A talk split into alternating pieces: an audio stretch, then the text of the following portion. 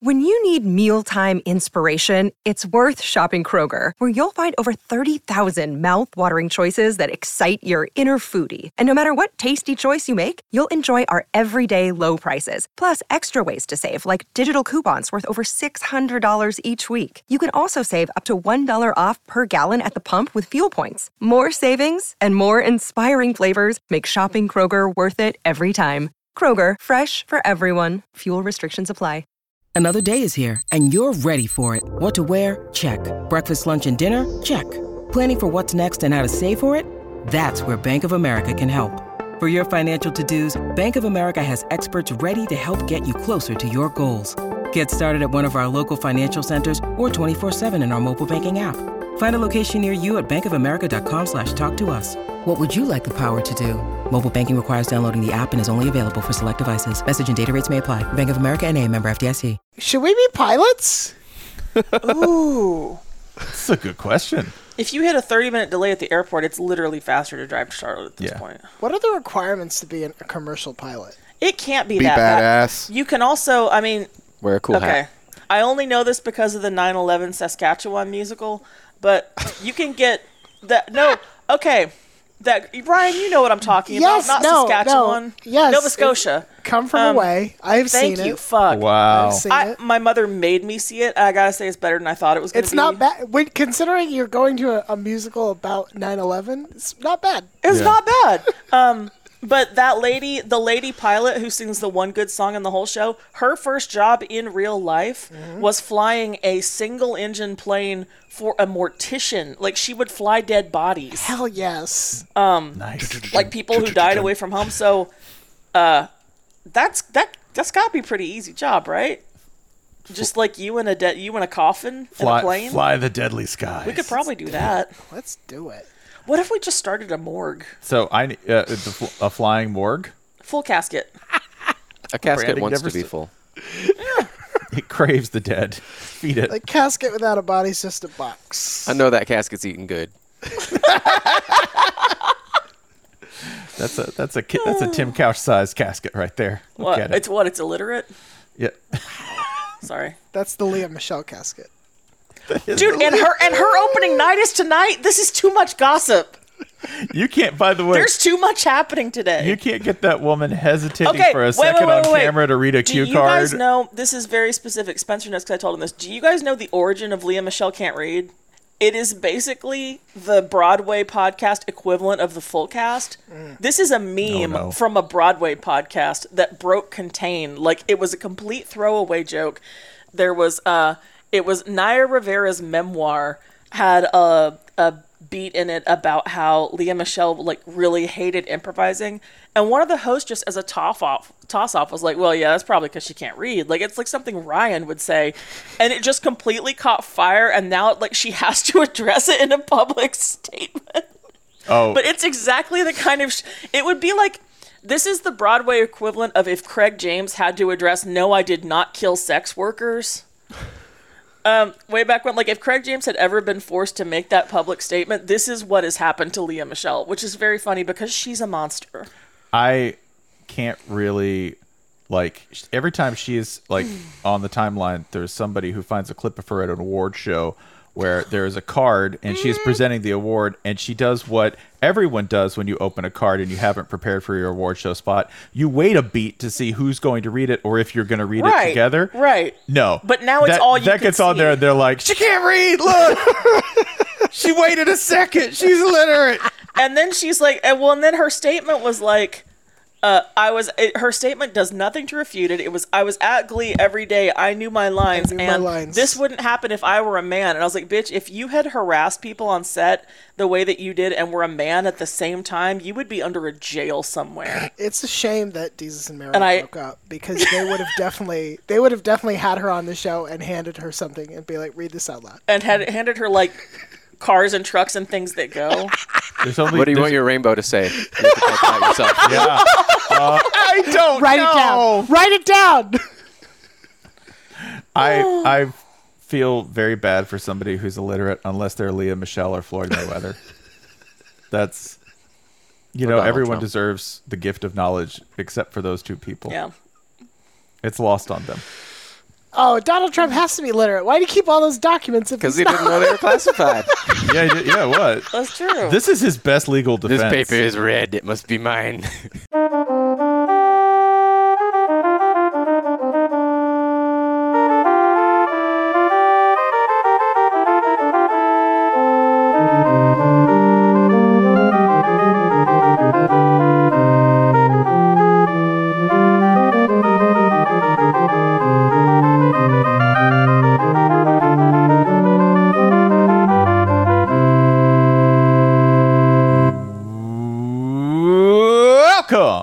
Shutdown Fullcast. You are listening to the internet's only college football podcast.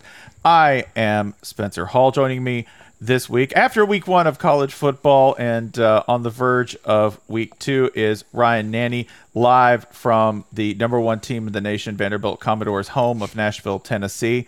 Ryan, how, how are you showing your gold? Are you feeling them every doors? goddamn. I'm getting my biscuits and showing my gold. Playoff picks, baby. Get you get you a biscuit, God right? Can I- damn it, Spencer. I, I have one Vanderbilt related thing I would like to share. Okay. Um, My oldest child started kindergarten this year and goes to a school pretty close to Vanderbilt. So the athletics department does a bunch of shit with the school. Like they had women's basketball players there on the first day to like help with, you know, welcoming kids to school, whatever. It's all very nice. But one of the things they're doing is a reading drive where if you read, if your child reads 20 minutes nine times, so three hours total, and you uh, you attest to all of this, your child can then get two tickets to the Vandy Florida game. oh, and and I'm just like, I'm just like, what is, guys? Oh, If your man. child only reads 10 minutes a day, they get four tickets to the Vandy Florida. they can sell those tickets for like seven dollars. That's that's that's Yes. enough to buy a personal pan us. pizza. So book it is back. book it is back. We should just offer we should offer to buy those from the school children. Yeah. We should say, listen, we will take those on second market. Um, how, what much of a price? I mean, we got to take our cut. So kids, you know, don't try to stiff us. Don't try to like short us.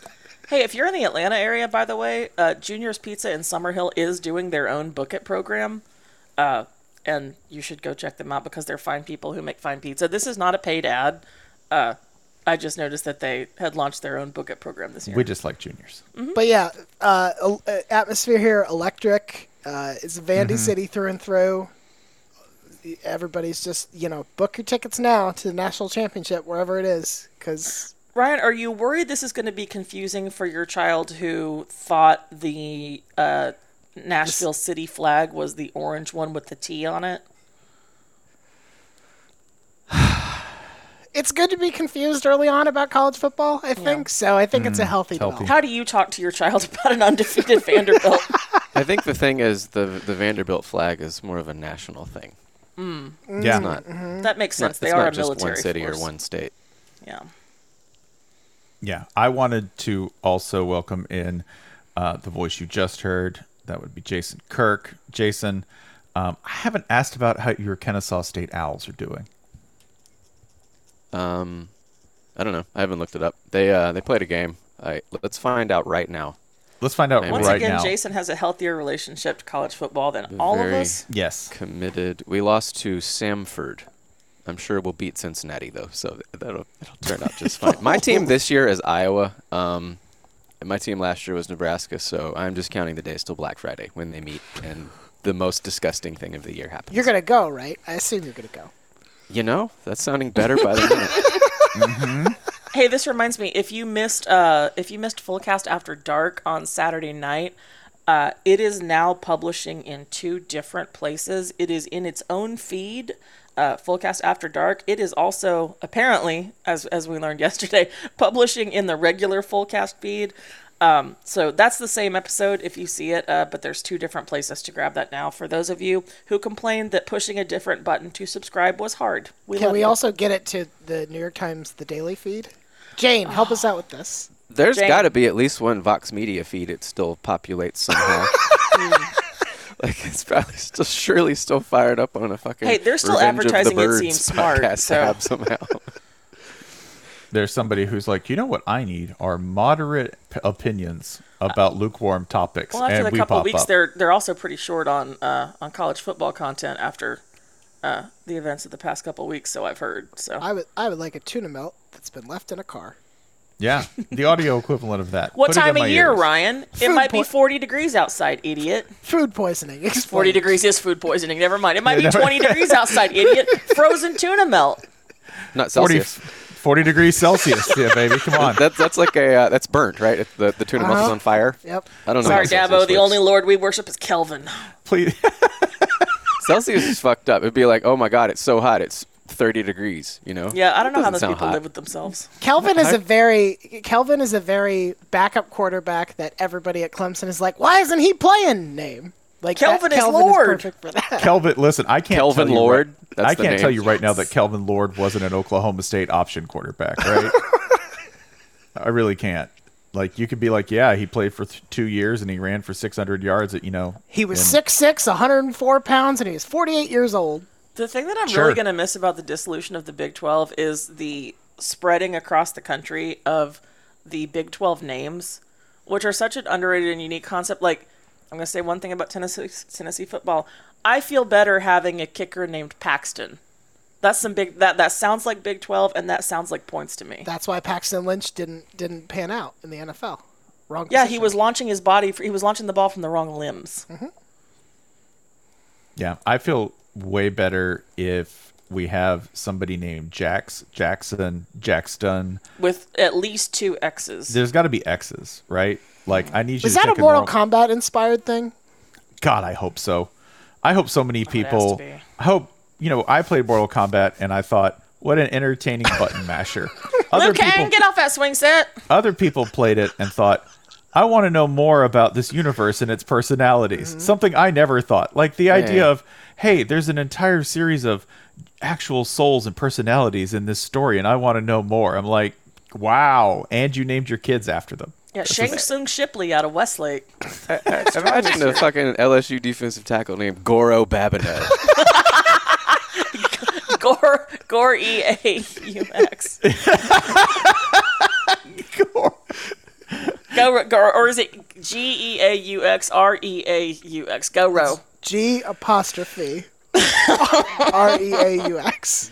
Then you then you can do the Ted Lasso thing. It's pronounced Goro. Mm-hmm. Just as parents at some clinic in Kenner going, listen, can you get another pair of arms real cheap on the black market? I got a big cooler you can keep him in. Ain't no We'll law sew 'em against on him. That's a first rounder.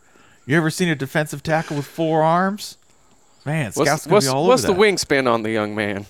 Which Which pair of wings? Do you add the two wingspans together? I think, I think so. you'd have to, yeah. Mike Mayock just losing his goddamn mind.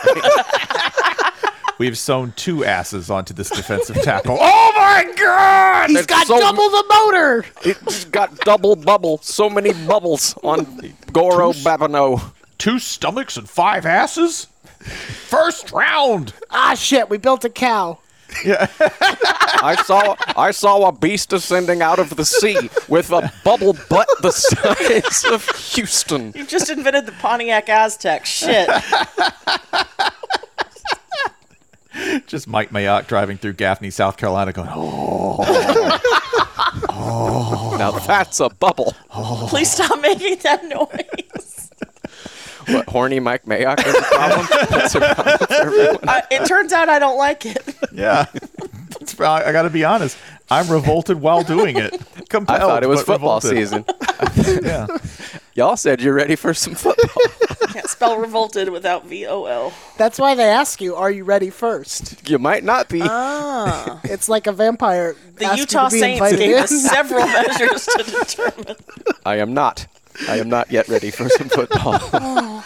If please, I ever, I, please stick with baseball. It's all I, I can sw- handle right now. I swear to God, if I ever meet him or I work in a professional capacity with Mike Mayock, I will keep a peach with me and eat it suggestively in front of him.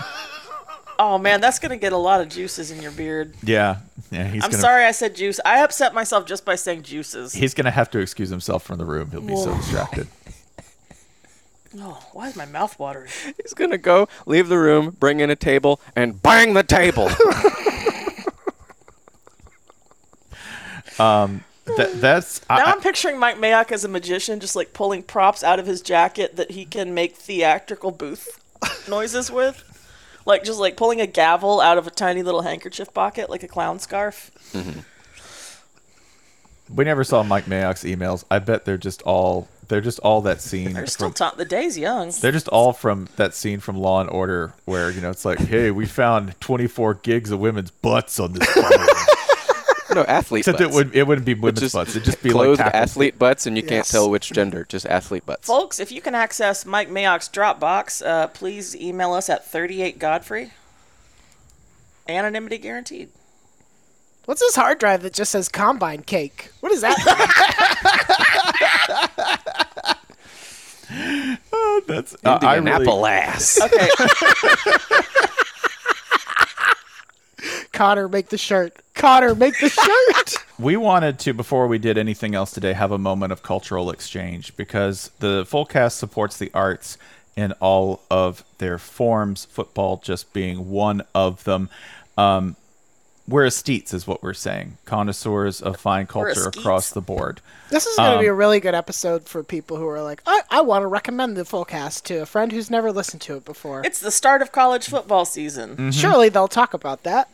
We did. Sure, surely we'll talk about Brian Kelly struggling. No, we have the entire rest of the season to do that. We're going to do that. That's happening. I guarantee you. I'm not going to miss an opportunity. They're like, why would you laugh at a man and his misfortune? I'll be like, have you met Brian Kelly? That's what Brian Kelly would do. Let's go ahead and start with, I, I want to say with the Ryan and Holly side of this, because Jason and I have one thing to discuss. Ryan and Holly have another cultural item to discuss.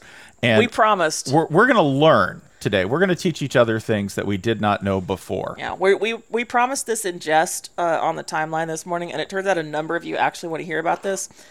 The thing about the drama surrounding Olivia Wilde's directorial debut, "Don't Worry, Darling," at the Venice Film Festival, is that I found out about the drama from Ryan and Bunky Perkins before I found out about it from either my group text or from film Twitter. So it's not it's not her debut, right? Because Booksmart was her debut, wasn't it?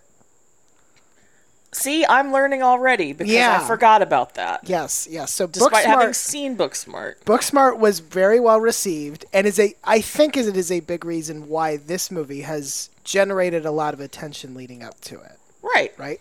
Well, and also because there was, we uh, uh, just to set the background, Olivia Wilde uh, and Jason Sudeikis are getting divorced, and the reason this was in our particular zeitgeist is because of the Ted Lasso of it all, and also we were thinking Olivia Wilde was being just a skosh bit silly because she got served with uh, some form of legal papers pertaining to the divorce at a different film festival and called it an attack to be served at her workplace as though this is not exactly what process servers do and this is not the point of having a process server. She acted like her ex came up there and threw these papers at her on stage at a film festival. No, no, babe, have you ever has she is she the only person in the Hollywood who's never been on Law and Order? This is kind of how it works. So, she had a fine debut, but listen, going into this, I just want to set everybody's baseline. Olivia Wilde being a little bit silly about her divorce.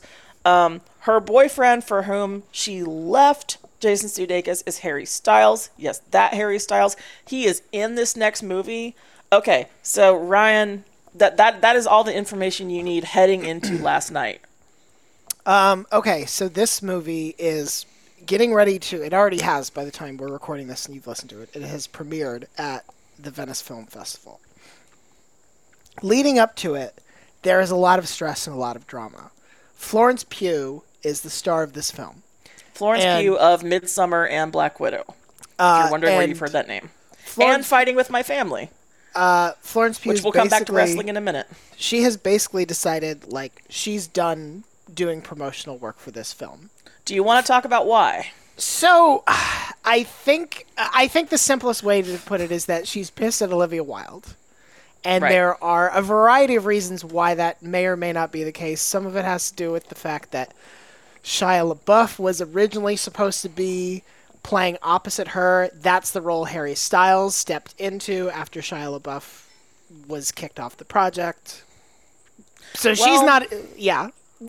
So Well, there's yeah. there and there's there's uh, there's ancillary drama there. Yes, because uh, Olivia claimed that she at one point claimed that she fired Shia because Shia's got a whole bunch of abuse allegations hanging around him going way back, um, and but then a video leaked of her begging Shia to stay on the To project work.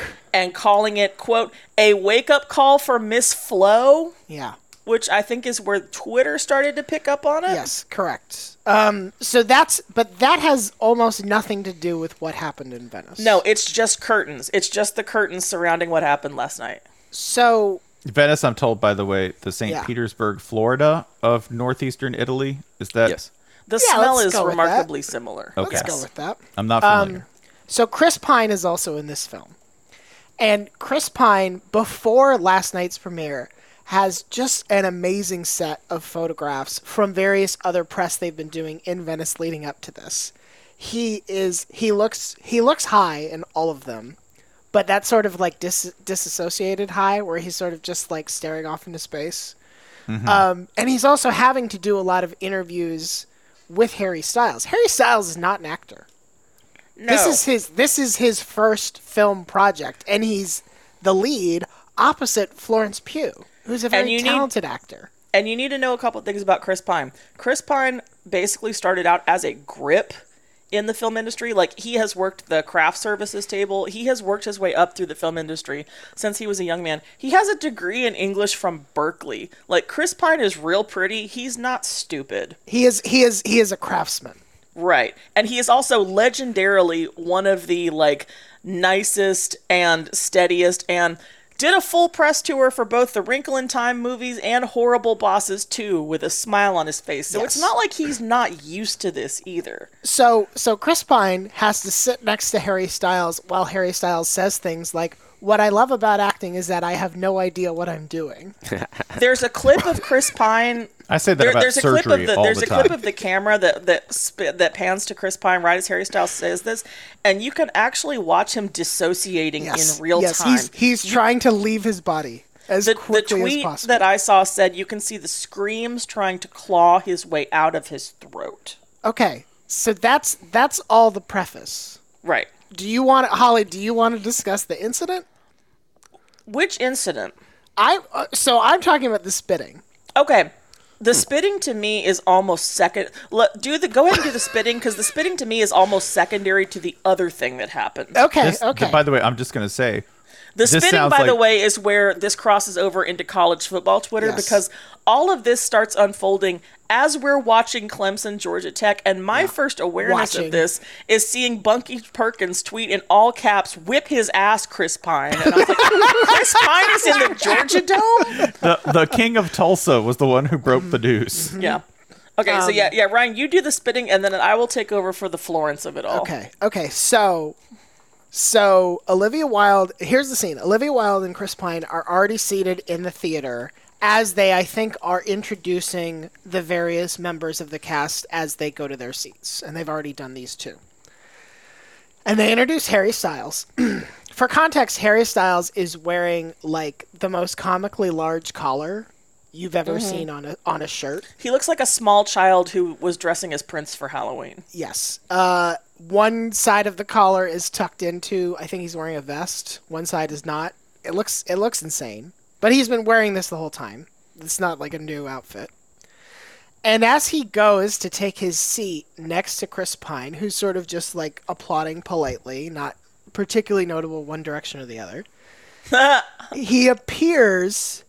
Harry Styles appears to spit on Chris Pine, and Chris Pine reacts in such a way where he pauses, he stops clapping, he looks down on onto like his shirt or arm, as if to as if like I just got spit on, and he sort of just like smiles, but it's that smile that sort of just like I know I can't do anything right now. I know that professionalism and the event we are at right now requires me to be cool. And Harry Styles takes a seat and doesn't really make eye contact with Chris Pine, just sort of like looks at Olivia Wilde and gives her like a weird, silly nod. and now now everyone's just like, did Harry Styles just fucking spit on Chris Pine? And Chris what the Pine, by the way, about? proceeds to put his sunglasses on for the movie Yes, and hopefully take a nice nap. yes, Um, yes. and then after the credits roll, uh, Florence Pugh, who we'll, we'll we'll come back to in a second, I think walks out during the applause of the movie, and Harry Styles, who I am not going to get into the whole discussion of Harry Styles and queer baiting. Uh, that is that is left to the. Uh, I'm going to leave that to. Uh, More to the community that it Yeah. originated from. But grabbing Nick Kroll by the face and kissing him on the mouth um, uh, is is probably not going to make that discussion that discussion go away. I would defend him on one route. He really should be kissed on the mouth. Everyone should kiss Nick Kroll. He should be true. kissed on the mouth repeatedly Yeah. for the Philadelphia pawn shop skit. Pawnsylvania, The, the Pawnsylvania, skit. Yeah, he Yeah, should. yeah. That is that is one of the finest Yeah. things produced in like the last twenty years. I would totally give him tongue for that. Yeah. Um, to a, to a, a large extent, I would agree with those who think that, that Harry Styles' exploration of gender roles in fashion has felt weirdly capitalistic.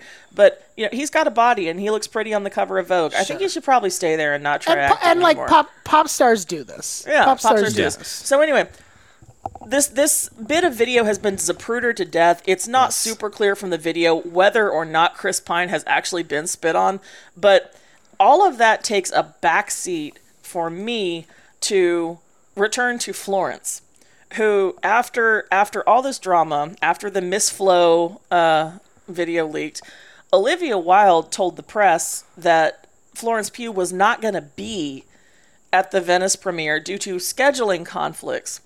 Florence shows up 10 minutes into the press conference in purple Valentino shorty pajamas with an Aperol spritz in her hand and was like, I'm here. And meanwhile, her stylist is posting all these pictures of her outfits, all captioned Miss Flo. Mm-hmm. She shows up at the red carpet in, I think, another Valentino, this stunning walk through black tulle with silver spangles. And this is this is the best part of this for me. And this is also where you can tell the lines in the cast are drawn. Chris Pine and Nick Kroll pull out disposable cameras and start taking fake paparazzi photos of her on the red carpet like they're her dad and she's going to prom and it's the cutest fucking thing ever. Um, and Gemma Chan is also appearing in this movie, by the way, and she's kind of standing with them. So I think if you're drawing lines, you put her with that group. But also, Gemma Chan is the most beautiful woman in the world, and also all she has to do is just like stand there to get noticed. So if she plays a part in this drama, we are not aware of it. She's just a very beautiful backdrop um, at this point. But for Florence to like just show up and swan in after they they said she wasn't going to be there doing the scheduling contacts and steal the entire red carpet um yeah there there's a that was a bigger win that that was a bigger win than anything I saw on a football field this weekend So possible ex- Florence is the Anthony Richardson of this whole scenario is what I'm trying to get at So I think the cherry on top of this entire Sunday. Hmm. This movie is not good. All reports are that this movie is not very good. but I will say my interest in it has spiked at this time and not for good reasons Like, like this. I don't think it's like a oh this is a horribly bad film, but it's not. It's it's by no means like oh wow this is like a real feat and you got to see Harry Styles in this shit. Would the movie have been good if it had been Jason Sudeikis instead of Harry Styles? Prop. It, I think it would have been better. Like I have yeah. seen somebody. Some. I think. I think Luke Zimmerman uh, tweeted about this. I think some reviews have trying to be charitable compared Harry Styles as an actor to like Elvis in his early acting days. oh, no and it's what like that's want. not that's not good. Wait, are they comparing him to Elvis or are they comparing him to Austin Butler? Because both are bad, but one is worse. No, I think it's Elvis. Okay, I'm pretty okay. sure So it's Elvis. you have to understand that is not the diss it could be because they could be comparing him to Elvis in his later movies when he's like a good 20, 25 pounds heavier, kind Mm-hmm. of sweaty from all the pills, and clearly just reading off cue cards like, yeah, I would like to go to a clam bake. Oh. You know, like that's. Rockahula Harry. Anyway, I'm excited for One Direction. Anyway, so of course this this invokes. I saw, I saw someone today this morning. The first thing I saw about this morning was somebody saying it's exciting for white people to finally get their Solange in the elevator moment, and this is basically what that is. This is I I would like to I would like to address one one explanation that has been floated that I think is plainly false. for the mm. spitting specifically. Mm-hmm. The Florence, the Florence shit, like I think that's pretty clear at this point. Mm-hmm. I have heard some people suggest that, like, well, maybe this is like a fun dudes rock thing that Chris Pine and Harry Styles do. Like, they spit on one another, and it's mm. like a fun goof. Who And said that? I've seen Like several. it's ball tapping? I, I, I've yes, I've seen several people float that maybe this is like an inside goof between the two of them. And I will listen. I will grant you that men are very stupid, and the idea that there could that there are two m- male friends out there who their joke is they spit on one another, hundred percent yes, hundred percent yes. Hey, But dude, spit in my mouth. It'll be fun. yes, th- that You know, exists. That It's called uh, that's called it's called baby a fraternity. It's yeah, it's baby birdie. Yeah. yeah. But I think if that were the case, the representatives for Harry Styles would have come out and said Yes. that immediately. It has been a good what, 14 hours since this happened? And and they have like if that was the case, they would have come out and said so by now. This is another thing that I saw pointed out. Like, for being such an immensely famous person, Harry Styles' PR reps seem weirdly unprepared and flat footed for all of this. Well, it's because like this press tour has shown us that we like Harry Styles speaking uh, extemporaneously is a very bad idea. Bad, of- bad for whom? All of the clips are him just saying like it really felt like we were making a movie, And like they keep putting movie him next to. Chris Pine, who is so clearly in hell. Matt Zoller who is one of the soberer film critics I know, said getting Chris Pine to turn on you is like having Elmo hate you. what what I love about this is that if you take everyone involved and look at them, I don't know, six months ago, Mm-hmm. Like by and large, yes, Olivia Wilde was, I guess, somewhat divisive, but I think like by you know, I don't think she had like a terrible. We thought like uh, uh, we thought she was being a bit silly about Yes, about the divorce. Like divorce makes but- cr- pe- people do crazy things, but that was it. but people liked Booksmart, and people were She like, made oh, Booksmart. like- She's good with me. right. yeah, she's fine. Yeah. Florence Pugh remains unassailable. Mm-hmm. And ever like Harry Styles, I think by and large was like I don't think had really a negative impact on the cultural consciousness. No, there's been a lot of th- there's been a lot of uh, a lot of discussion in various queer communities about like uh, uh, about whether he is uh, listen you can read smarter people than me on this about about the fashion choices he's making and, and what he's signaling and and uh, whether he uh, whether he is actually uh, you know journeying through his gender identity or just saying oh look what this button does Right, right. uh, and But- you can read much smarter people than us on that but yes to your point your point is correct but even that had not approached. Oh, Harry Styles is a dude who spits on people because he's mad at them. Mm-hmm. And I- I- I Harry wanna go ahead. Styles, yeah, yeah, yeah. I would like to audition for the lucrative role of being his PR person and state Mm-hmm. that this is a cultural issue. You also don't you could understand carry that. him around like a backpack I could, yeah. I would So be this Like, is- like you don't understand English people spit on each other as a sign of respect. yeah That's that's that's right. I want somebody. I want to make that argument, and then when I have an English person do it, I'll be like, "How am I more familiar with your culture than you? I think it's you who needs to do some work." That's what One Direction meant. It's I hawk a loogie out of my mouth. One Direction you. into the wind. That's I mean, right. there's got to be somewhere in the world where people spit on each other as a sign of respect, and the British Museum means anywhere in the world is English culture. I mean, you used to spit Thank on you. your Yeah. handshake to to seal a deal, right? That's true. That's true. That's right. I Basically spit on thing. you to seal the deal of friendship. Yeah, Um, See, makes So, you think. so yeah, just just So this Now is that- oh it, I, this is what I was gonna say. Sorry, I Yeah, got yeah. lost there for a second. I mean, I I, don't, don't want you. I don't want to I, I don't want to have a big argument about like the Marvelification of movies and whether that's good or bad. Like all I want to say is this. I do think the Marvelification of the film industry has robbed us of more stories like this. Like Mm-hmm. Marvel movies are so like the most the closest you get to this is um what's his name with the hat who was Rhodey in the first Iron Man and then wasn't anymore.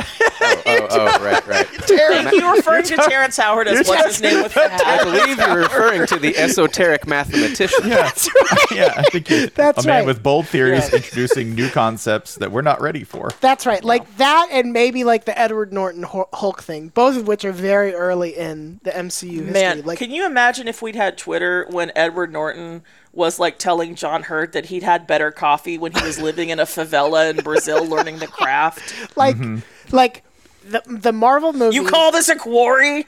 the Marvel movies are very good about like the stories coming out of these are going to be positive and like we want everyone to mm-hmm. believe that the Avengers are friends and like mm-hmm. there's no there's no hint of like disagreement or discord or whatever and I that's what we need more of. We need more we need more independent films where Harry Styles spits on somebody who's been working and acting for the last 35 years of his life. Were you- were you- Also, again, do you know how you have to? Do you know what an angel you have to be to look like Chris Pine and still have everybody like you? Mm-hmm. It's very dangerous, by the way, to develop parasocial friendships. We realize this, that these are not people we know. However, I want to state that I think I'm being pretty moderate when I say that I would die for Chris Pine because he almost died to secure the family ranch for his kids, right? And lost his brother in a shootout with the police in Western Texas. So I'm completely on his side. I, In um, Hell or High Water, the movie, is what you. You know, if you feel like that's necessary to add, Oh, sure. okay, You know, I'm not going to tell you to believe anything other than what you want to believe. I'm pretty sure I had seen almost all of this, but I never would have guessed this was all the same movie. Um, I, I would have thought this is like seven movies that are none of my business. Yep, yep. But nope.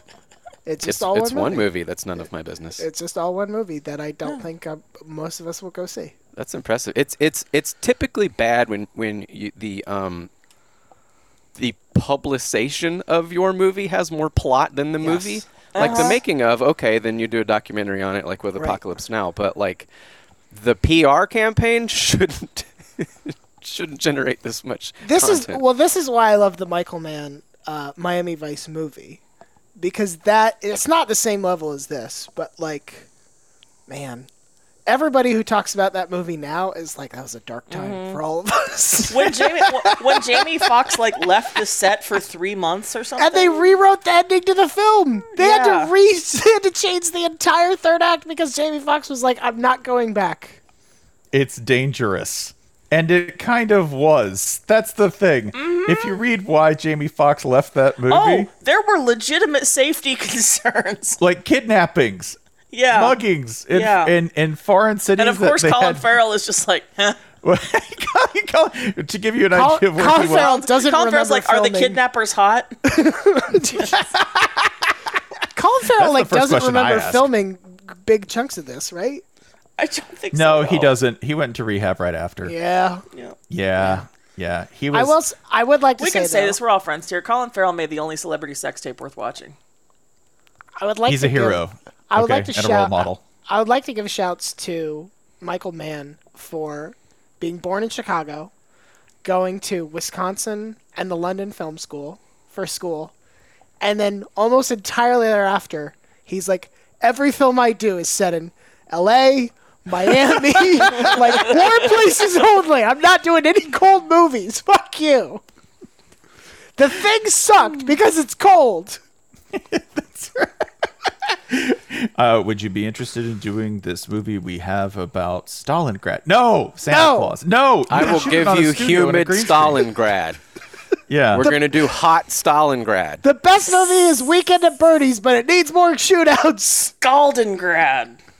He's not wrong about I that. got nothing. We're gonna do the sexy battle of the bulge. Hey, Wisconsin native, what's your most famous movie? Heat. It's called Heat. Have you ever heard the legend of Good Game Tim? He was a boy during the Great Depression, and to make money, he'd travel to cities and towns with a simple offer For a dollar, you could challenge him to any game you chose. And if you won, he'd give you $20. Now, Tim could make such an enticing offer because this kid was an absolute whiz at games of all sorts. It could be a child's game like hopscotch or hide and seek, or it could be an adult game like poker or backgammon. Tim would always walk away victorious. And they called him Good Game Tim, not just because he was so successful, but because he was a real sportsman about it. Tim never gloated, even as he won game after game after game. But one day, the rich owner of a local concert hall took Tim to his venue and challenged him to a new contest. My boy, he bellowed, I'll bet you can't pick the cheapest seat in this fine hall. And true enough, Tim was stumped. How was a child supposed to take the guesswork out of buying tickets or guarantee the lowest price to an event? Tim handed the concert hall owner $20 and disappeared for decades. Until he reemerged triumphantly as an app and website, GameTime.co. Now, Tim, who accidentally added an E to his name when registering, can offer you last minute ticket deals to NBA playoff games, baseball, concerts, and more. Game Time offers you last minute deals where you can save up to 60%, and he provides you with panoramic views from your seat in the app before you buy. So take the guesswork out of buying NBA tickets with Game Time. Download the Game Time app, create an account, and use code FULLCAST for $20 off your first purchase. Terms apply, and again, create an account and redeem code FULLCAST for $20 off. Download Game Time today. Last minute tickets, lowest price guaranteed.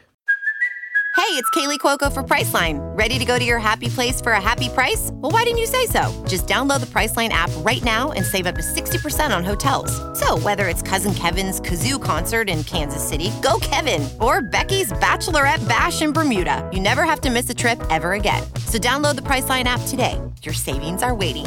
Go to your happy place for a happy price. Go to your happy price, Priceline. So the only downside of spending the entire second half and all of today leading up to the recording of this show looking up drama from the Venice Film Festival and following the stylists of everyone involved on Instagram is that I only have the vaguest concept of what is happening in AEW. And I'm wondering if Jason and Spencer can get us caught up on that because all I am aware of at the moment is that something has happened. Can I ask? Can I ask a leading, uh, somewhat leading question heading Yes. into Sure. this? Is the story you're about to tell have anything to do with? Is it Tony Khan or Tony Khan's son who is very very mad? Yes, the uh, the Jaguars family is involved. Okay. Yes. Oh, okay. I didn't know that. So we have we have we have multiple football connections. Okay, the Okay, first being okay. that If you want them. AEW does not exist without Shad Khan, who is the father of Tony Khan, the Blake founder- Bortles, the father of of- all elite wrestling. all three the- of those the- sound like wrestle names. It Yeah. doesn't exist Wrestle names. without the Khan bumper monopoly. I believe it is. There's some like It's uh, some yeah. car thing. Yes. It's some car part that every one of them is made by the owner of the Jaguars, and that's why he owns the Jaguars, and that's why there are two wrestling companies on national TV. So natural, Okay. so naturally, you know, he heard there was another business that involved bumps and went right into it. So, um, CM Punk. Do y'all know who that is? yes. The straight edge Extremely hot wrestler dad. from Chicago the, who the, looks M- the MMA failure. the, The, hot, uh, no, the uh, Owen- hottest dad in recorded the hot history. 0 2 MMA guy who looks Yes. more and more like Aaron Rodgers by the day. Oh man, I thought we liked. day. I thought we liked him though. Oh, well, sometimes we like Aaron Rodgers. Uh, Sometimes enough. we don't, okay? And I think the, they're for very similar reasons, right? Uh, Yeah. extremely talented, super exciting. Uh, you, you listen every time they talk, for better or for worse. And Mm-hmm. gosh, they seem to burn a lot of bridges. Yeah, yeah, the kind of So I- people who have been given all of the talent in the world and none of the negotiating points. If you're creating the Aaron Rodgers slash CM Punk archetype at home in your personal D and D game of life, Sure, we all are. charisma max, uh, negotiating skills zero, no they feel, points allotted. They feel like Baldwin brothers in some ways. They really might be.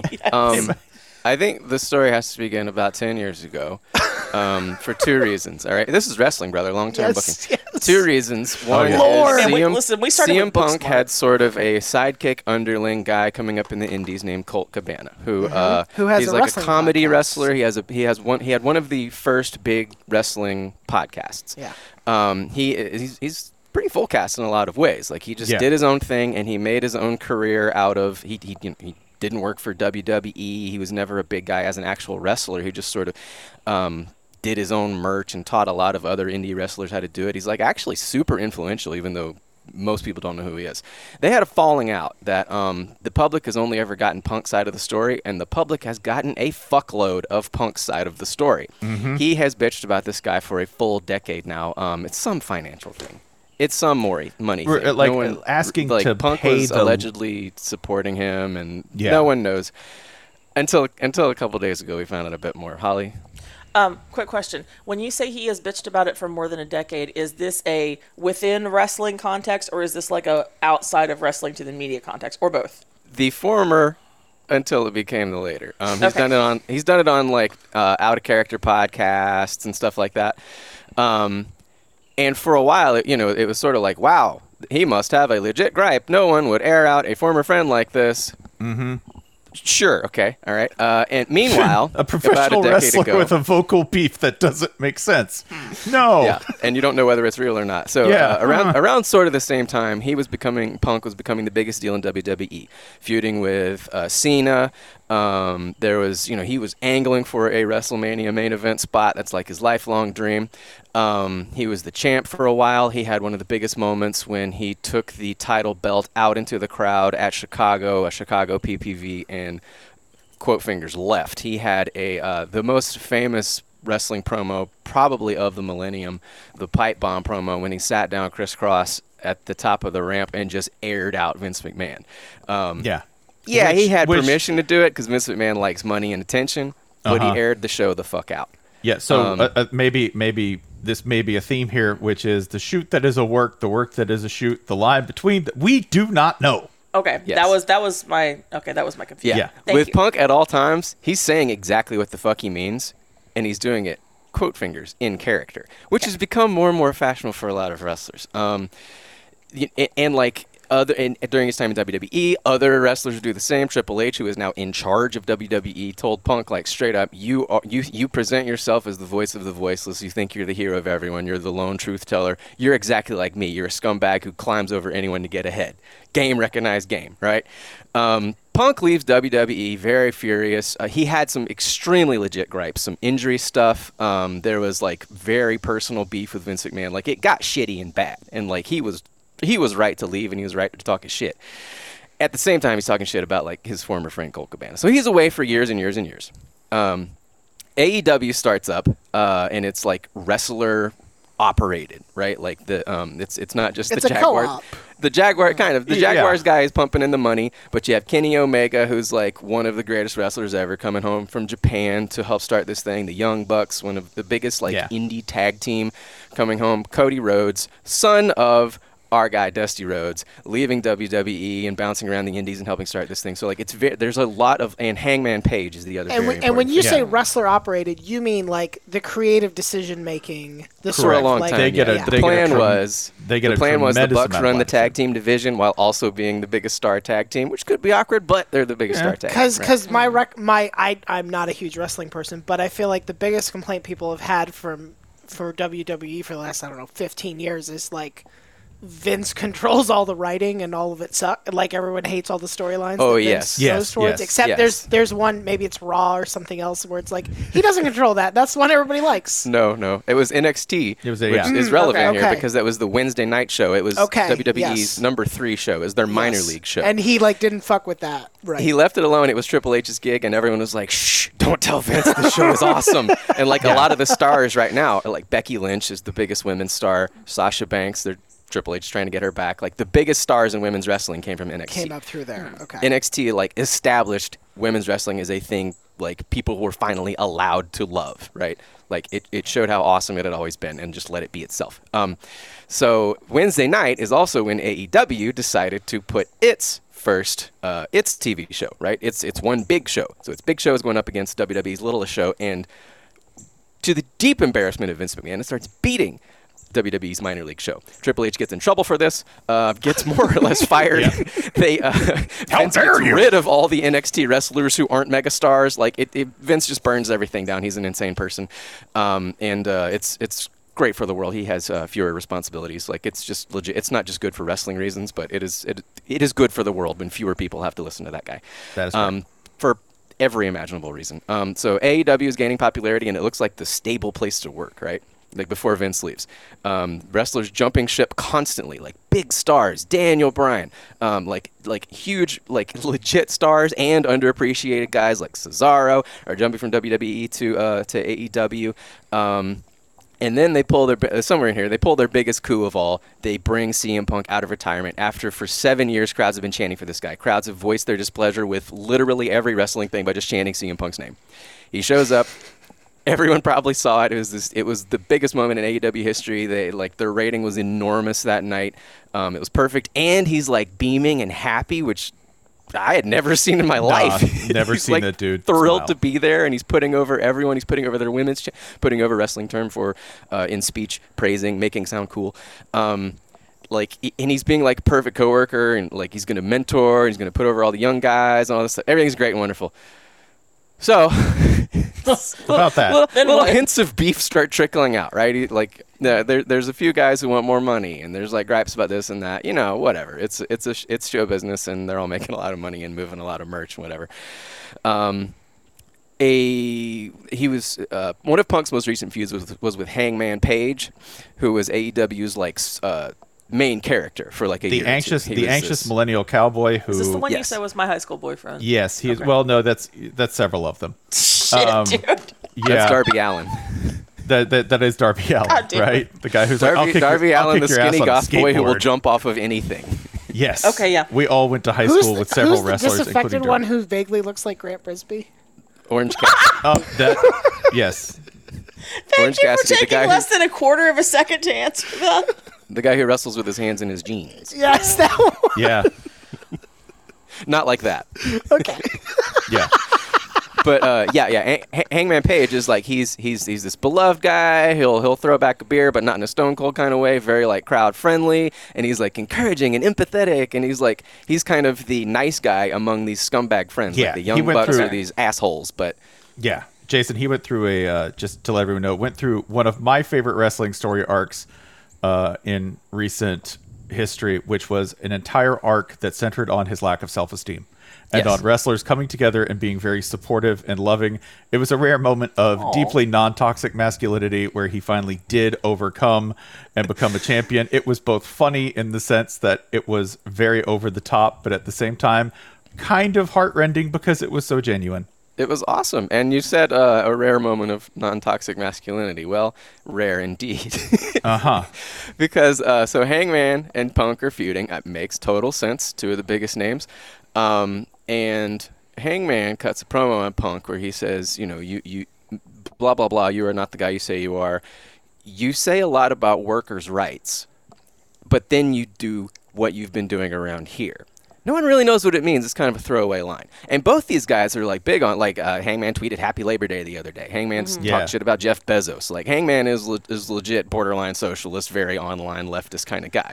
And Punk is very old school punk kind of guy, right? So like calling out your cred on this, that's that's that's big, right? Um, and Punk didn't say anything at the time, right? They had their match. Uh, Punk has Punk has the belt. Blah blah blah. He comes out months later. Punk does when Hangman isn't even there at the building, and he cuts a, a apparently unplanned promo against Hangman, who is not in the building. He says, "If you want to come down here and apologize for what you said in public, do it right now." Hangman's music doesn't hit. Hangman looks like a huge coward. He's a good mm-hmm. guy. He's supposed to come down and defend himself. He didn't because he couldn't because it was totally unfair, cheap shot by Punk to do that. Yeah. And everyone's You know, like, "Why the fuck is he so mad?" This is like waiting till somebody's like, "Hey, I'm going to the beach. Won't have cell service." Then Yeah. two hours later, being like, "Meet me in Temecula, you coward." Maybe in five minutes, you bitch. yeah. This is So, this is by um, the way when when Jason and I discuss wrestlers and say that like a guy does something really crappy and the announcers are like, "What cunning! What a genius wrestler!" This is definitely example of that. So like everyone's like, why is Punk's so randomly mad at this dude he beat months ago, right? And it, it sort of trickles out that like he's mad about that specific line. Well, why? And then the rumor continues trickling that that guy Colt Cabana, that comedy wrestler that he had beef with a decade ago. That guy was a very, very minor, minor bottom rung underling at AEW. When Punk came in, Cabana just so happened to get kicked down to Ring of Honor, essentially AEW's minor league, no longer on AEW TV. So Cabana's pretty beloved backstage. Guys like Hangman uh, apparently are like leaping to his defense against this superstar newcomer who's coming in and knocking everything over and talking shit. Um, and it starts to be, you know, people start to remember, like, God, Punk was really an asshole like 10 years ago in WWE, and everybody was so happy he was gone, and he, like, lost all his friends, and, like, he seems really nice now, but I don't know, maybe he's not. If even fucking Hangman Page is mad at you, maybe you're a legit asshole.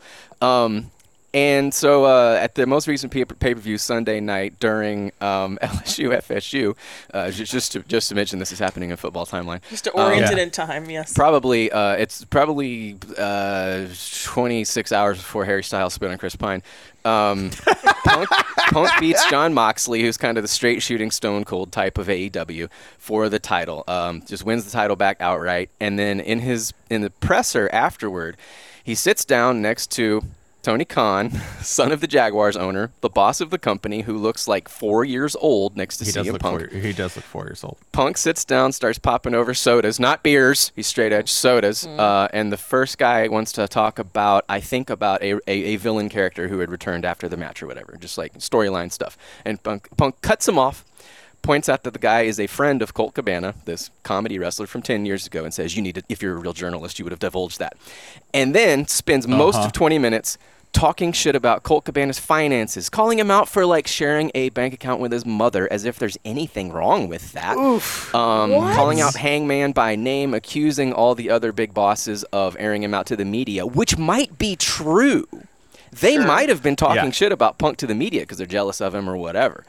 And like, yeah, that's scumbag shit if you're, you know, kind of the co-boss of a company. Punk has a point there.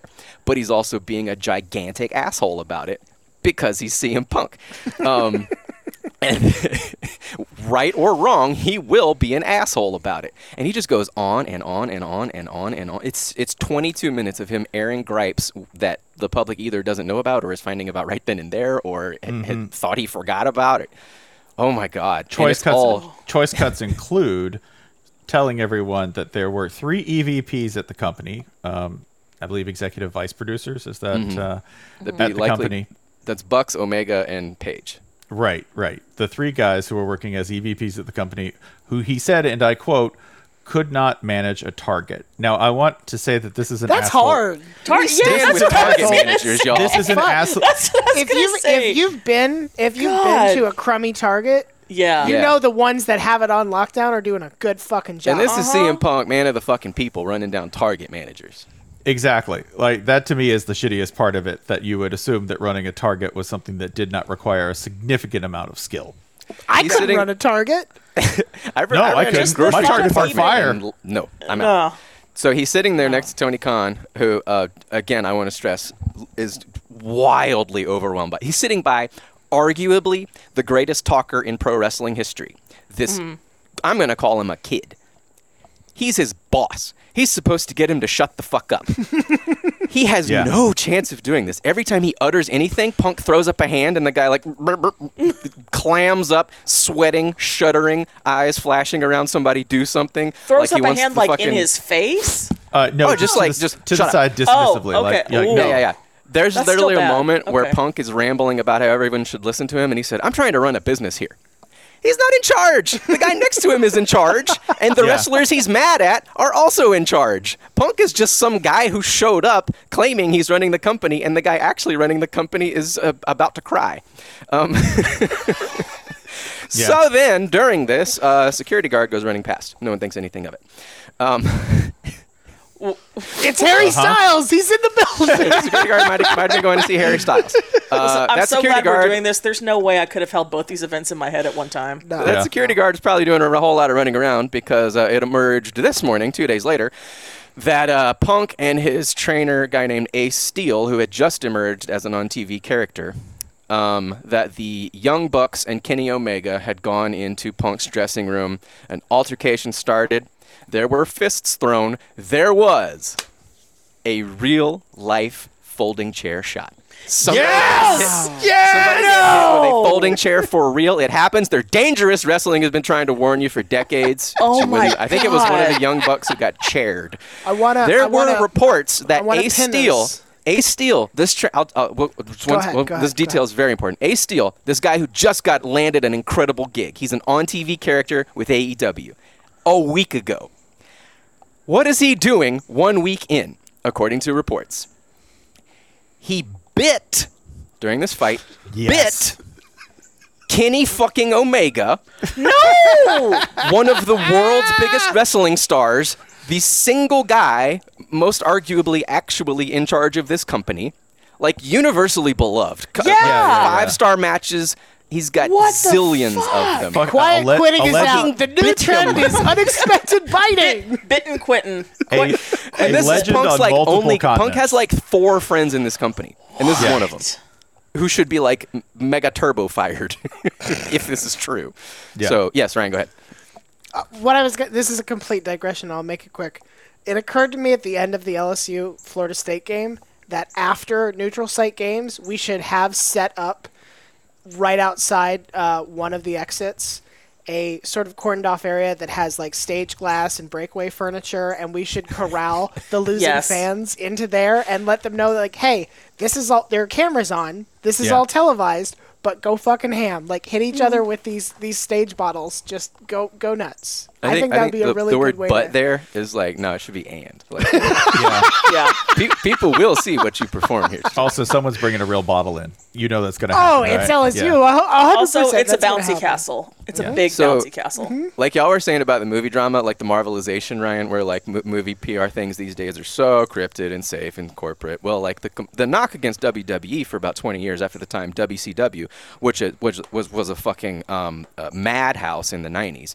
After WCW went away, WWE was one um, deeply strange person's extremely buttoned down in very strange ways vision. No one talked out of turn unless they're CM Punk and then they disappear, right? Like everyone ran every single syllable plas- past Vince McMahon, no matter how stupid those syllables were once he translated them through his 80 year old sense of humor. Yeah. Um, it was top down authoritarianism. But at a time like this, you can see Yeah. you, you should. There's a use for a little bit of that, um, because like this shit would have never flown in uh, WWE. If- If Triple H is in charge, he would have picked up CM Punk and thrown him for this shit. We're Like, talking about a, a Greg Sankey versus Mike Slive situation here. Yes, exactly. Emotionally. yeah, yeah, yeah, exactly. Like, so this is your um your old school movie PR run where like I'm pretty sure all of this hate is real. So, what is the context in which I think it's Punk goes on this rant about like I'm old and my back hurts and I got kids? What is Yeah, that? Yeah. I work with I work so with he's fucking out of kids. shape. Like, I mean, he's in good shape. He looks good. He can, you know, Yeah. he can do the job or whatever. But compared to wrestlers, he is out of shape. If he were Yeah. to try to wrestle Daniel Bryan, He's he would like be what 40, crying in five minutes. 45 or something, probably. Yeah. Yeah, and he's not fortified by cigarettes or anything, right? Like, his, Yeah. Cig- cigarettes and steroids have missed him, so he Yeah. has to actually experience. and the he's had a ton of injuries, to be fair. Yeah. Yes. Um, but like he like he sort of likes to play up how hard he's working and all that, and yeah, he, by children he's griping about like you know a Oh, 25 year old he- he wrestler means his like coworkers. MJF He's not talking Right. about, like, not, I am that's the not his father. actual kids. He, he likes Yeah, his I kids fine. As far as we know, his actual his family is great. Like his, his wife is a wrestler. I- she's very funny. She's cool. But like, yes, he's he's calling all of his coworkers children. That's very different than what I thought he was saying. Oh, gotcha. Okay.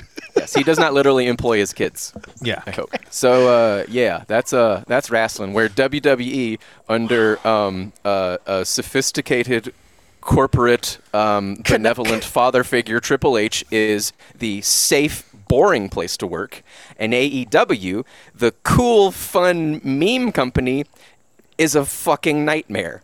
Everything flipped in one month. It's awesome. It's awesome. And like, uh, I saw a tweet. I wish I could remember who posted it. Was like, um, folks, if you got into AEW because you're like, I like it when pro wrestlers love each other. sorry, but you have now entered professional wrestling where everyone hates each other and you have no idea what's real and it's all Machiavellian and they're going to talk about it in public, on the mic, in the ring, on TV and try to make money off of it. It's So- this is this is the good shit. So how can we solve both of these problems by crossing? like, I think the obvious answer from Harry Styles and CM Punk, you two work. You two just fight each other. Harry Styles. I think it's Harry Styles and CM Punk tag team match against Chris Pine and Hangman Page. Yes, I think that's how those we are the settle- corollaries here. Yes. That's Yeah, that's how yeah. we I've- settled that that And out. Florence Pugh is your Jade Cargill. She shows up and everyone's like, I don't give a fuck what the men are arguing about. This lady should be in charge. I'm going to drop Yeah. one more thing in the chat for visuals. Here is Florence Pugh walking into the press conference in Venice after Olivia Wilde said Florence wasn't going to be there because of scheduling conflicts. Here is how she wa- here is how she made her entrance. Have you seen a less bothered human being in your life? I, this account comes from comes to us from Florence Pugh Media. Mm-hmm. I probably follow this account. It's it's it's a fan account. It's a fan account, but look at this. Could you be less bothered if you took a pill to achieve it? This is a Like- pro wrestling entrance. Yes, I, I, I was that's what I'm going- saying. I'm glad we came back around to this because I was thinking the whole time we have entrances, we have bits, we have clicks and alliances. Mm-hmm. Nobody knows what's real. Nobody is really sure what's a Nick shoot or Kroll what's is a there for some reason. Nick Kroll. Now there's a there's a guy WCW would have put the belt on Nick Kroll for the LOLs. Yeah. yeah, because David Arquette, I believe, at one point held the WCW crown in case it wasn't chaotic enough as. AEW hasn't the- fallen to that level. Oh, I yet. forgot about Yes. that. Yeah, yeah, yeah. He he held the title. AEW or WCW gave their booker the title belt. yeah, The guy in charge of deciding who gets the title belt. That's how bad. That's that's that's that's how far AEW can fall. I- I if don't the son you- of the Jaguars owner gets the title belt, you know we have entered WCW zone. Conference realignment looks relatively boring compared to all of this. yeah. Okay, And also, by the time this episode drops, uh, Lea Michele will have made her debut in Funny Girl. So I, I hope everybody got like took their vitamins over the weekend. Replacing in for Beanie. Feldstein, who wasn't book smart. Speaking of people who go off script, Again, and, and guys, thank you, thank you for filling us in on that because I could not possibly have absorbed that much information uh, simultaneously, and I I had to I had to take it in concurrently. So for for those of you who only lived through one or the other or neither of these because you were out having a human life, I, I hope that we have that we have brought you some measure of, of closure today. Your One- alternative, your alternative is happened watching Georgia Tech lose to Clemson. yeah, Yeah. exactly. Yeah. All of this happened during a four-day week debut weekend of college football. I would, I, so I would like to say one thing in praise of Georgia Tech. okay, I- they didn't. yeah, sure, They didn't give I up will- many points for a while. I will praise their D line. Yeah? Geoff Col- Geoff Collins' time management was highly questionable in this game. Highly questionable. Did this you game. have the sound on when the announcers were going to halftime? Yes. Have you ever heard a pair of No. booth personnel try harder not to shit talk somebody? No. Mhm. Like No. they were stunned. Yes. Yes. So, so the time management in this game was uh, suspect. He's But- supposed to be smart. Here's the thing. Georgia Tech did the smart thing, and when you lose that badly, nobody's like, if only we had three timeouts, we wouldn't have lost. I'm gonna say this. I don't even think they lost that badly. I think it could have been a lot worse. Now, I think it could have been a lot worse because Clemson has not fixed their O line, and um, DJ had a new center and who appeared to be going through some shit. And uh, y'all, I don't think we have quite. I have not seen anywhere in the media anyone pointing to what I think is certainly the most full Castian, if not maybe the most important factor in the departure. But is this what happens when you lose Robbie Caldwell off your staff? Robbie Caldwell retired, and Clemson got pushed. Clemson got mauled for portions of this game uh, by Georgia Tech's defensive front. Don't you think that's interesting? I th- like the the final score looks bad for Tech, but I thought um, the could've first half in worse. particular they uh, looked downright good by their standards. They were perky. Yeah. He- here's here's here's the bad news. I think watching this game, I was like, oh, this looks like a really good program in year two of a new coach. and and it ain't Yeah. year two. It ain't year two. I mean, It has has it that. Uh-huh. It has that vibe where you're like, okay, they're starting to figure some shit out. That It's shit his first game. I mean, they'll, they'll, you know, once he gets his guys in there, I, I love that. Yeah, there's that, and then there's uh, do we give any sort of that grace period to Brian Kelly? Fuck no. Nope. No. Fuck him. he should have had this shit turned around by now if he's who So he I- says he is. I, I know how Holly feels about this, and I know how Godfrey feels about this, and I will ask uh, Spencer and Jason the same question. Would LSU have been better off, from a feelings perspective, just losing this game by 14? Oh, we already had this conversation. Yeah, you. Uh, I know where you and Godfrey stand on this. I think they would have been better off losing it by 14. I think you'd always rather get your ass kicked than lose by one. Okay. I think I if the rest of the schedule set up that like you're going to end up like 10 and 2 or whatever, Yeah. um, then like okay, you want it close, you can build off this, this right? is this we, is we will this is feel a good decisive later on. moment. Yeah.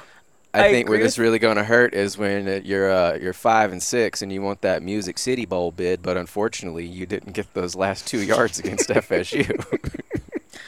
So I agree with Spencer, but for a different reason.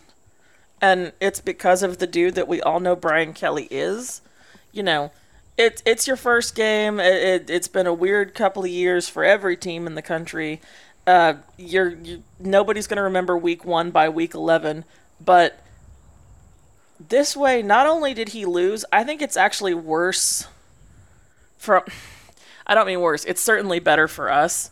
Um, Kelly didn't just lose; he was made to look silly. Yeah. And there is a particular kind of man, and most of these men are football coaches, um, or most football coaches are this type of person for whom that is so much worse. Yeah, i this wasn't a situation where um, his players were simply not fast or strong enough. This was situations where the team made a lot, God, a lot of mistakes, uh, and he cannot blame anyone for that. I, I know the impulse will. for He him, will. but he will. Oh, he went into the presser and was like, "I have to coach better," and I about dropped Yeah. my teeth. Yeah. He's um for He knows about he's five supposed to years say now. that he now. has Uh-huh. yes, he has very noticeably gotten tired of being uh, p- called out for how like the the record of him blaming players. He has very uh, aggressively tried to overcorrect. Which Let's sucks because that this was a great situation in which he could have blamed his players at the end. It's It's got to kill him. Just The most- just Yeah, it's gotta hurt. the most galling thing is like if you lose on a blocked kick, there are a few different ways you can do that. Like the the most powerful memory I have of this is Florida blocking a South Carolina kick, and that's the 2006 season. I want to say. Uh, Jarvis yes, Moss 2006 field goal? Jarvis Moss. Yeah, Spurrier coming back and almost beating us with Yes. Blake fucking Mitchell. And this is a that that is the kind of block where you see a defender on special teams just like leap in a in the perfect synchronicity of ups and timing, where you're just like, you know what? Yeah. That just sucks. Like sometimes that happens, and and like it doesn't usually happen that way. But the other version of this is what happened in this game when it's like, oh, and and Rich, I know Richard's written about it. I know Mm-hmm. Alex has talked about it. Where it's like, oh, this this you should have seen this coming. They were doing this to you already. Yeah. And like it's is it- it's I- it's is not bad? like lucky you spun double zero on the roulette wheel. It's like, oh man. So LSU is uh, constant special teams blunders in this game. Yes. Brian Kelly's handpicked, self-appointed, promoted number two is his special teams coach. Brian Polian. Ryan Polian. Hey, why does that name sound familiar? Well, that's the son of Bill Polian. I can't believe this didn't work out. Yeah, former, and he's also the former head coach at Nevada and uh, former special teams coach at Notre Dame. Brian Polian's uh, whole thing, by the way, is uh, you know I've got this NFL pedigree. I have an attention to detail. I'm gonna be able to connect you with people in the Pedigree league. dogs are dumber is the thing that I think we forget. um, He's basically saying I'm Uga. Yeah, So I'm looking at now at the um, the win projections on Massey for the rest of LSU's schedule. The number of games, 60% win probability for LSU or less, call them coin flip games. Mm-hmm. Mississippi State, Auburn, Tennessee, Florida, Ole Miss, Bama, Arkansas, Texas A&M. You could lose eight games Oh, in addition to the one you have lost. I really think I might go to the Auburn game. I kind of want to. Oh, I, I don't feel good about that choice. No, but I no, think I really no. might go to It's like staring at the corn nuts in the gas station, and you're like, hmm. and you know Sharing size. you know as you pick it up that you're holding a bag of regret, but you're like Mm-hmm. the smell. it's not good, but it is enticing. It's not good, but I want it. How did you guys know what I ate at QuikTrip this morning? At Yeah, like real- 5:45. Again, You the have that vibe. You have that vibe. just, just a corn nut kind of You vibe. do have a corn nut vibe. lest we forget I, I don't want to I don't want to lose sight of it because it was several days ago at this point. That wasn't even the dumbest ending this weekend. You don't think so? I would put App State above it. Ah I This one I, made a I, run. I disagree only because of like how we like the fact that it's a 99 yard drive Mm-hmm. after back to back fumbles where Florida like Florida State blew so many chances to win this to just I mean they're the they're both this. bad. They're they're both bad. Something about the symmetry of App States just like puts a knife in my gut. I the think weird both, the weird circumstance where like Florida State was like review that that was like okay cool timeout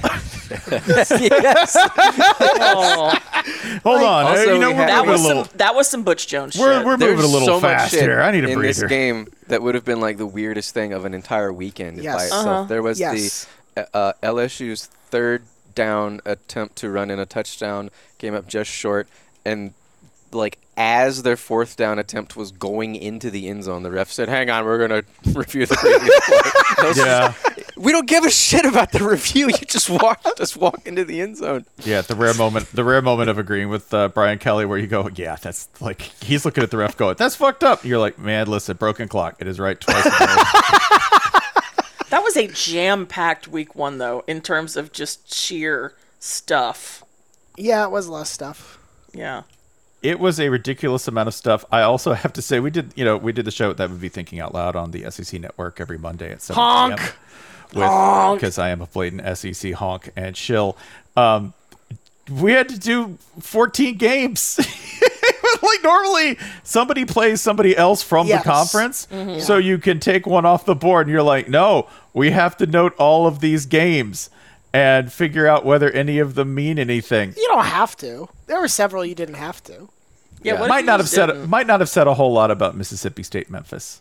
Although kudos to Mississippi State that was a revenge for winning game, game though. one. yeah that was a revenge game too Yeah, that is a revenge game, and Memphis is coming for your head. So congratulations to them. The baffling Mike Leach loss will have to wait until I don't know week two, week three. What's their open their schedule? Let's see. Yeah, hold on. Let's pick it Let's pick the baffling pick the Mike baffling loss. loss. While you do that, Baffling I am loss. looking at Bill C's new SP Plus ratings, where Bama is now so far ahead of the world, they would be favored over number four Michigan by Oh, no. 11 and a half points. Number four Michigan. this is- Don't You've, you've This that. is found somehow- the you found Somebody's Mississippi gotta go number game four. this week. I assume is what the oh no was. Oh, sorry. no! This is somehow more. sorry, I was talking to. I meant Jason. This is somehow more comforting than his preseason, which had both Ole Miss and Tennessee in the top ten, and he couldn't figure out how to get them out. the math must Uh, be wrong. That was upsetting. Only 15 and a half over Tennessee. Oh. so I didn't have to look more than more than a week ahead. oh no. because we have noted this on the program before, but who agreed to play a Pac 12 road game against a program who showed a surprising amount of fight and pulse in a victory over S- Diego State just this week in week one? That's right. Mississippi State plays Arizona Oh, in Tucson. Jesus, I forgot about that. they play them in Tucson. What's the time of that game? That's correct. It kicks off at 11 p.m. Eastern. Oh. That that's I, okay. I will say I think that's easier for 18 to 22 year olds than the Oh, one yeah. that feels like you're at 8 a.m. It's the think staff it's we're gonna have to worry about. Yeah, that's true.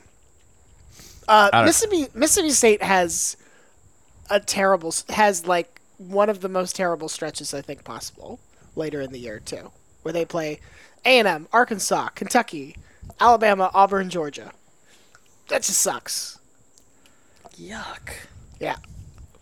Yeah. So, in other words, we could pick any of these. Oh, and by the way, just in case the cards aren't wild enough, their first conference game is against LSU on the 17th. That sounds fun for everyone. That sounds fun for everyone. Um, is there anything else you want to take over from week one before we put it to bed? I'm exhausted, but in a good way. I, the four day week, I, I absolutely adore this I mean, it's always. I, I feel like this was the best week one in terms of um, giggles that we've had in a minute, or maybe it just. I mean, it would hard to be have a worse, hard, hard to be have a worse kickoff in the past two seasons, but uh, this was festive.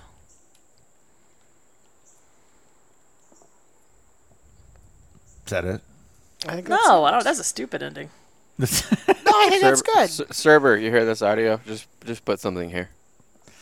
yeah, you can just put something right here if you wanna. Is there Where do you anything else? we where do you talk think about? Suburban went?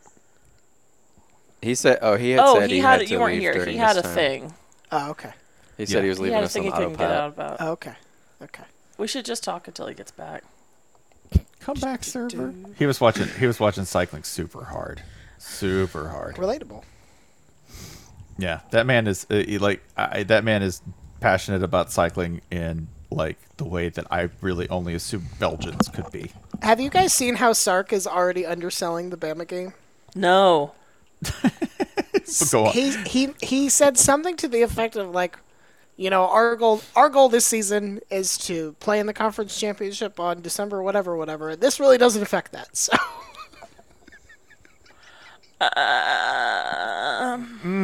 Goals for the season. I think Does not honestly, include beating professional football teams. I, I I think it's good to get out in front of like, yeah, man, losing doesn't matter here. Eat Mm. at Arby's. Hook 'em horns.